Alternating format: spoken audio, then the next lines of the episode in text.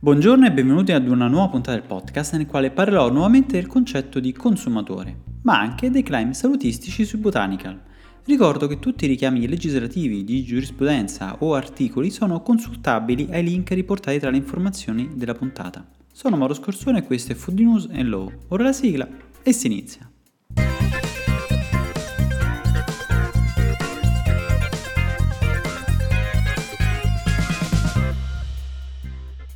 Ho voluto titolare l'argomento del podcast con la rivincita del consumatore, in quanto il Consiglio di Stato, con la sentenza del 10 aprile 2020, sembra aver confermato la riabilitazione della figura del consumatore medio. In questi ultimi anni abbiamo assistito ad una involuzione interpretativa, almeno questo sembrava essere l'interpretazione in realtà garante del commercio e del mercato a riguardo. Ho anche dedicato uno specifico podcast lo scorso anno che se di interesse vi invito ad ascoltare, nel quale ho fatto un excursus sulla sua evoluzione. Perché è importante la definizione di consumatore? In funzione del tipo di consumatore possiamo comprendere se una pubblicità può essere interpretata ingannevole e quindi riuscire a pregiudicare il comportamento economico con conseguente lesione della concorrenza. Ad esempio, se il consumatore medio fosse inteso come un soggetto vulnerabile e facilmente da circuire, allora dovremo aumentare il giudizio critico interpretativo in modo tale che frasi, parole o concetti non possano essere fraintesi e quindi essere ingannevoli. In questi ultimi anni a livello nazionale abbiamo assistito ad un allontanamento dalla comune concezione europea di consumatore medio. Già la direttiva 2005-28 relativa alle pratiche commerciali sleali tra imprese e consumatori affermava, nel considerando 18, che la nozione di consumatore medio non è statica, ma in continua evoluzione. Per poter ragionare su tale concetto, il parametro da prendere in esame è quello del, cons- di riconoscere il consumatore come un soggetto informato e ragionevolmente attento ed avveduto, tenuto conto dei fattori culturali, sociali e linguistici e di evitare lo sfruttamento dei consumatori che per le loro caratteristiche risultano particolarmente vulnerabili. Il Consiglio di Stato ha richiamato tali caratteristiche riassumendo il tutto nell'ampio concetto di consumatore di media cultura, ovviamente non necessariamente avveduto nell'argomento oggetto del claim, ma comunque capace di comprendere la portata di un messaggio pubblicitario, nel caso di specie di un integratore, quando è presentato come un coadiuvante, un aiuto, anche in caso di particolari patologie e non un sostituto di una terapia medico-farmacologica. Ovviamente con le dovute accortezze del caso e proprio su tale questione vorrei parlarvi del caso dell'integratore Immunage. Si era conclusa l'estate del 2014 e precisamente a fine settembre l'antitrust pubblica il comunicato stampa in merito all'ingannevolezza della campagna pubblicitaria posta in essere da, dalla società Named SPA relativa all'integratore Immonage, campagna pubblicitaria di ampia diffusione utilizzando tutti i canali comunicativi, stampa, radio e tv. L'autorità garante del commercio e del mercato evidenziava l'utilizzo di specifiche caratteristiche dell'integratore di natura salutistica, in riferimento a specifiche patologie quali l'Alzheimer, il morbo di Parkinson, l'AIDS, tumori, diabete, oltre ovviamente ad altre malattie e stati fisiologici quali l'invecchiamento cellulare, l'influenza, raffreddore o vaccinazioni e stati di debilitazione. In realtà, osserva il garante, il prodotto è un integratore a base di papaya che poteva vantare solo un'efficacia antiossidante e risultava privo di validazione scientifica e di relativa autorizzazione di tutti i numerosi benefici salutistici vantati. Il sito internet della società riportava tra le molte informazioni anche il seguente claim. L'Immunage è l'unico prodotto prescritto dai medici in tutto il mondo come coadiuvante per il trattamento di patologie importanti, Parkinson, Alzheimer, ADS, tumore diabete. Inoltre l'azienda prevedeva un prezzo speciale malati del morbo di Parkinson e HIV.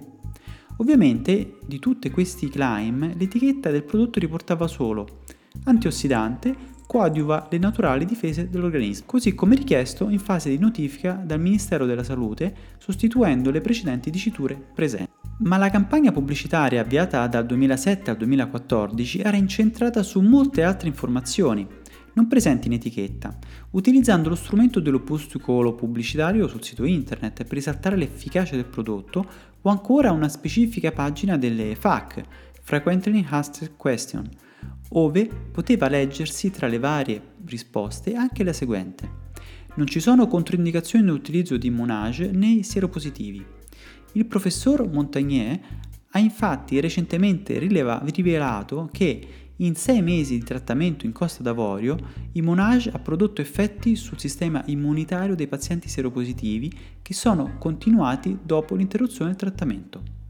Dalle risultanze istruttorie del, nel 2014, l'Autorità Garante del Commercio e del Mercato ha evidenziato come tali crime non fossero autorizzati per la sostanza papaya fermentata posta alla base dell'integratore. Il contendere sul quale si è poi basato il ricorso dell'azienda e che ha dato modo all'azienda di vincere il ricorso concerne proprio l'attuale normativa sui botanical. I claim afferenti agli alimenti ed integratori composti da sostanze vegetali e preparati vegetali sono ancora in fase di autorizzazione. La procedura prevede in capo all'EFSA una valutazione della documentazione scientifica posta alla base della validazione dell'effetto benefico sull'organismo, così da poter validare il claim oggetto di richiesta. L'autorità, considerando l'attuale incertezza, ha richiamato la pronuncia negativa dell'EFSA risalente al 2011 concernente le presunte proprietà di attività antiossidante, protezione dai radicali liberi e dai danni da stress ossidativo. Tuttavia il CRAM risulta ancora pendente a livello comunitario in attesa della pronuncia della Commissione, che dovrebbe basarsi comunque sulla valutazione effettuata dall'EFSA. Nel frattempo il Ministero della Salute ha pubblicato il decreto del 9 luglio 2012, recante disciplina nell'impiego dei, negli integratori alimentari di sostanze e preparati vegetali ove sono riportate le indicazioni ad oggi transitoriamente autorizzate per gli alimenti ed integratori che utilizzano sostanze e preparati vegetali. Nel procedimento l'azienda, rispondendo alle richieste dell'autorità garante del commercio e del mercato, ha depositato letteratura scientifica per avvalutare gli effetti vantati. Tuttavia l'autorità ha ritenuto i messaggi impiegati ingannevoli per il fatto di aver utilizzato terminologie non facilmente comprensibili al consumatore medio, capaci di indurlo erroneamente a ritenere che l'integratore possa avere un'efficacia terapeutica assimilabile a quella dei farmaci. Inoltre il riferimento agli effetti vantati non li ha ritenuti veritieri in base alle risultanze istruttorie o comunque perché non autorizzati a livello comunitario. Proprio su tali questioni sono intervenuti i giudici prima del Tribunale amministrativo regionale e poi del Consiglio di Stato. Il TAR con la pronuncia 11.119 del 2015 giunge ad una conclusione del tutto opposta, confermata anche dal Consiglio di Stato con la sentenza del 10 aprile 2020 numero 2371, che pone fine alla questione. Il collegio del TAR richiama proprio alcune osservazioni riportate dalla GCM, tra queste il fatto che attualmente sono ancora pendenti le valutazioni sui crime salutistici su botanica e quindi non c'è una norma di fonte comunitaria che vieta di utilizzare i claim oggetto di valutazione. Inoltre, anche richiamando la lista positiva definita nel decreto del Ministero della Salute, non potrebbe essere individuato anche in tal caso un limite al loro impiego. Questo in quanto non sarebbe possibile prevedere tramite decreto nazionale un divieto valevole per tutti i crimi non espressamente inclusi nell'elenco, senza alla base una normativa di rango primario, essendo la procedura statuita da un regolamento comunitario. Anche perché un claim non inserito nel registro non significa che sia ingannevole e né mendace, ma solo che non è autorizzato e quindi il collegio evidenzia anche la mancanza di fatto di una valutazione dell'ingannevolezza del messaggio tenendo conto della documentazione scientifica offerta in valutazione e richiesta dalla stessa autorità in fase di istruttoria. Già le motivazioni sino ad ora richiamate sono già di estremo interesse, ma il collegio ha da ultimo affrontato la questione relativa alle modalità di utilizzo delle espressioni oggetto di votazione. L'autorità garante del commercio e del mercato evidenzia nei claim l'uso di terminologie non facilmente comprensibili per il consumatore medio, impedendogli di percepire l'esatta natura del prodotto, e capace di creare allarmismo e pericolo, inducendo i soggetti più deboli ad acquistare il prodotto temendo l'invecchiamento o il rischio di malattie degenerative. Il Tribunale amministrativo è di tutt'altra opinione evidenzia la possibilità di fenomeni di carenze scolastiche e di analfabetismo di ritorno tra i consumatori. E questo potrebbe generare in alcuni casi anche difficoltà interpretativa e di lettura, ma non nei casi dei claim utilizzati dalla società.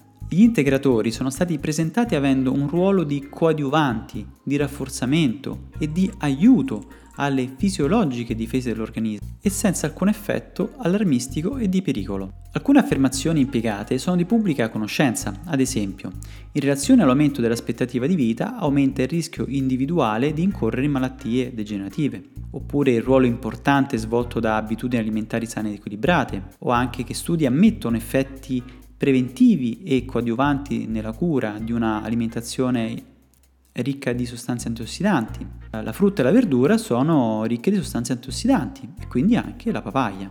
L'Autorità Garante del Commercio e del Mercato ha presentato ricorso al Consiglio di Stato, in quanto il TAR ha accolto il ricorso della società, evidenziando una serie di mancanze istruttorie operate dall'autorità. Il Consiglio di Stato però ha confermato quanto valutato dai giudici del TAR, senza entrare nel merito della veridicità di quanto affermato dall'azienda, ma considerando le modalità con le quali queste sono state presentate al consumatore. Concludendo, sia il TAR che il Consiglio di Stato in qualche modo riabilitano la figura del consumatore medio, non più sprovveduto ed in balia degli eventi, quanto normalmente informato e ragionevolmente attento e avveduto, così come gli stessi giudici della Corte di Giustizia europea sono soliti rappresentare. Consumatore capace di riconoscere la differenza tra un alimento, coadiuvante di una dieta, ed un medicinale utilizzato in terapia medico-farmacologica, anche quando nella comunicazione pubblicitaria dell'alimento il messaggio collega i suoi effetti al sistema immunitario in caso di patologie. Ovviamente anche in tal caso il giudizio si basa sulle modalità con le quali tali espressioni sono state utilizzate, non sulla veridicità delle affermazioni, lasciando quindi aperta la strada ad una nuova procedura sanzionatoria. Con questa notizia vi saluto.